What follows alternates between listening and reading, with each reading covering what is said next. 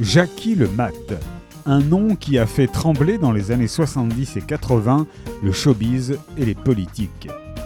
On le présente comme le dernier des parrains parce qu'il a longtemps régné en maître sur la voyoucratie, ou encore comme l'immortel parce qu'il a survécu en 1977 à une tentative d'assassinat qui lui a laissé 22 balles dans la peau. Jacques Humbert, alias Jackie le Mat, était un personnage bien plus complexe. Tête brûlée et charmeur, sans scrupules, cultivé, ami d'Alain Delon et de politiciens de premier plan, le Mat a partagé bien des secrets.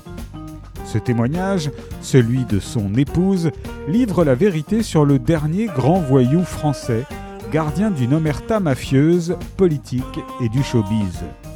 C'est un récit exceptionnel qui dévoile des informations inédites, méconnues et peut-être embarrassantes pour certains. Ce livre est donc écrit par Christine Imbert, la veuve de Jackie Imbert, et Frédéric Ploquin, journaliste d'investigation spécialisé dans les milieux de la justice, du banditisme et du renseignement. Jackie le Mat de Frédéric Ploquin et Christine Imbert est paru chez Plomb.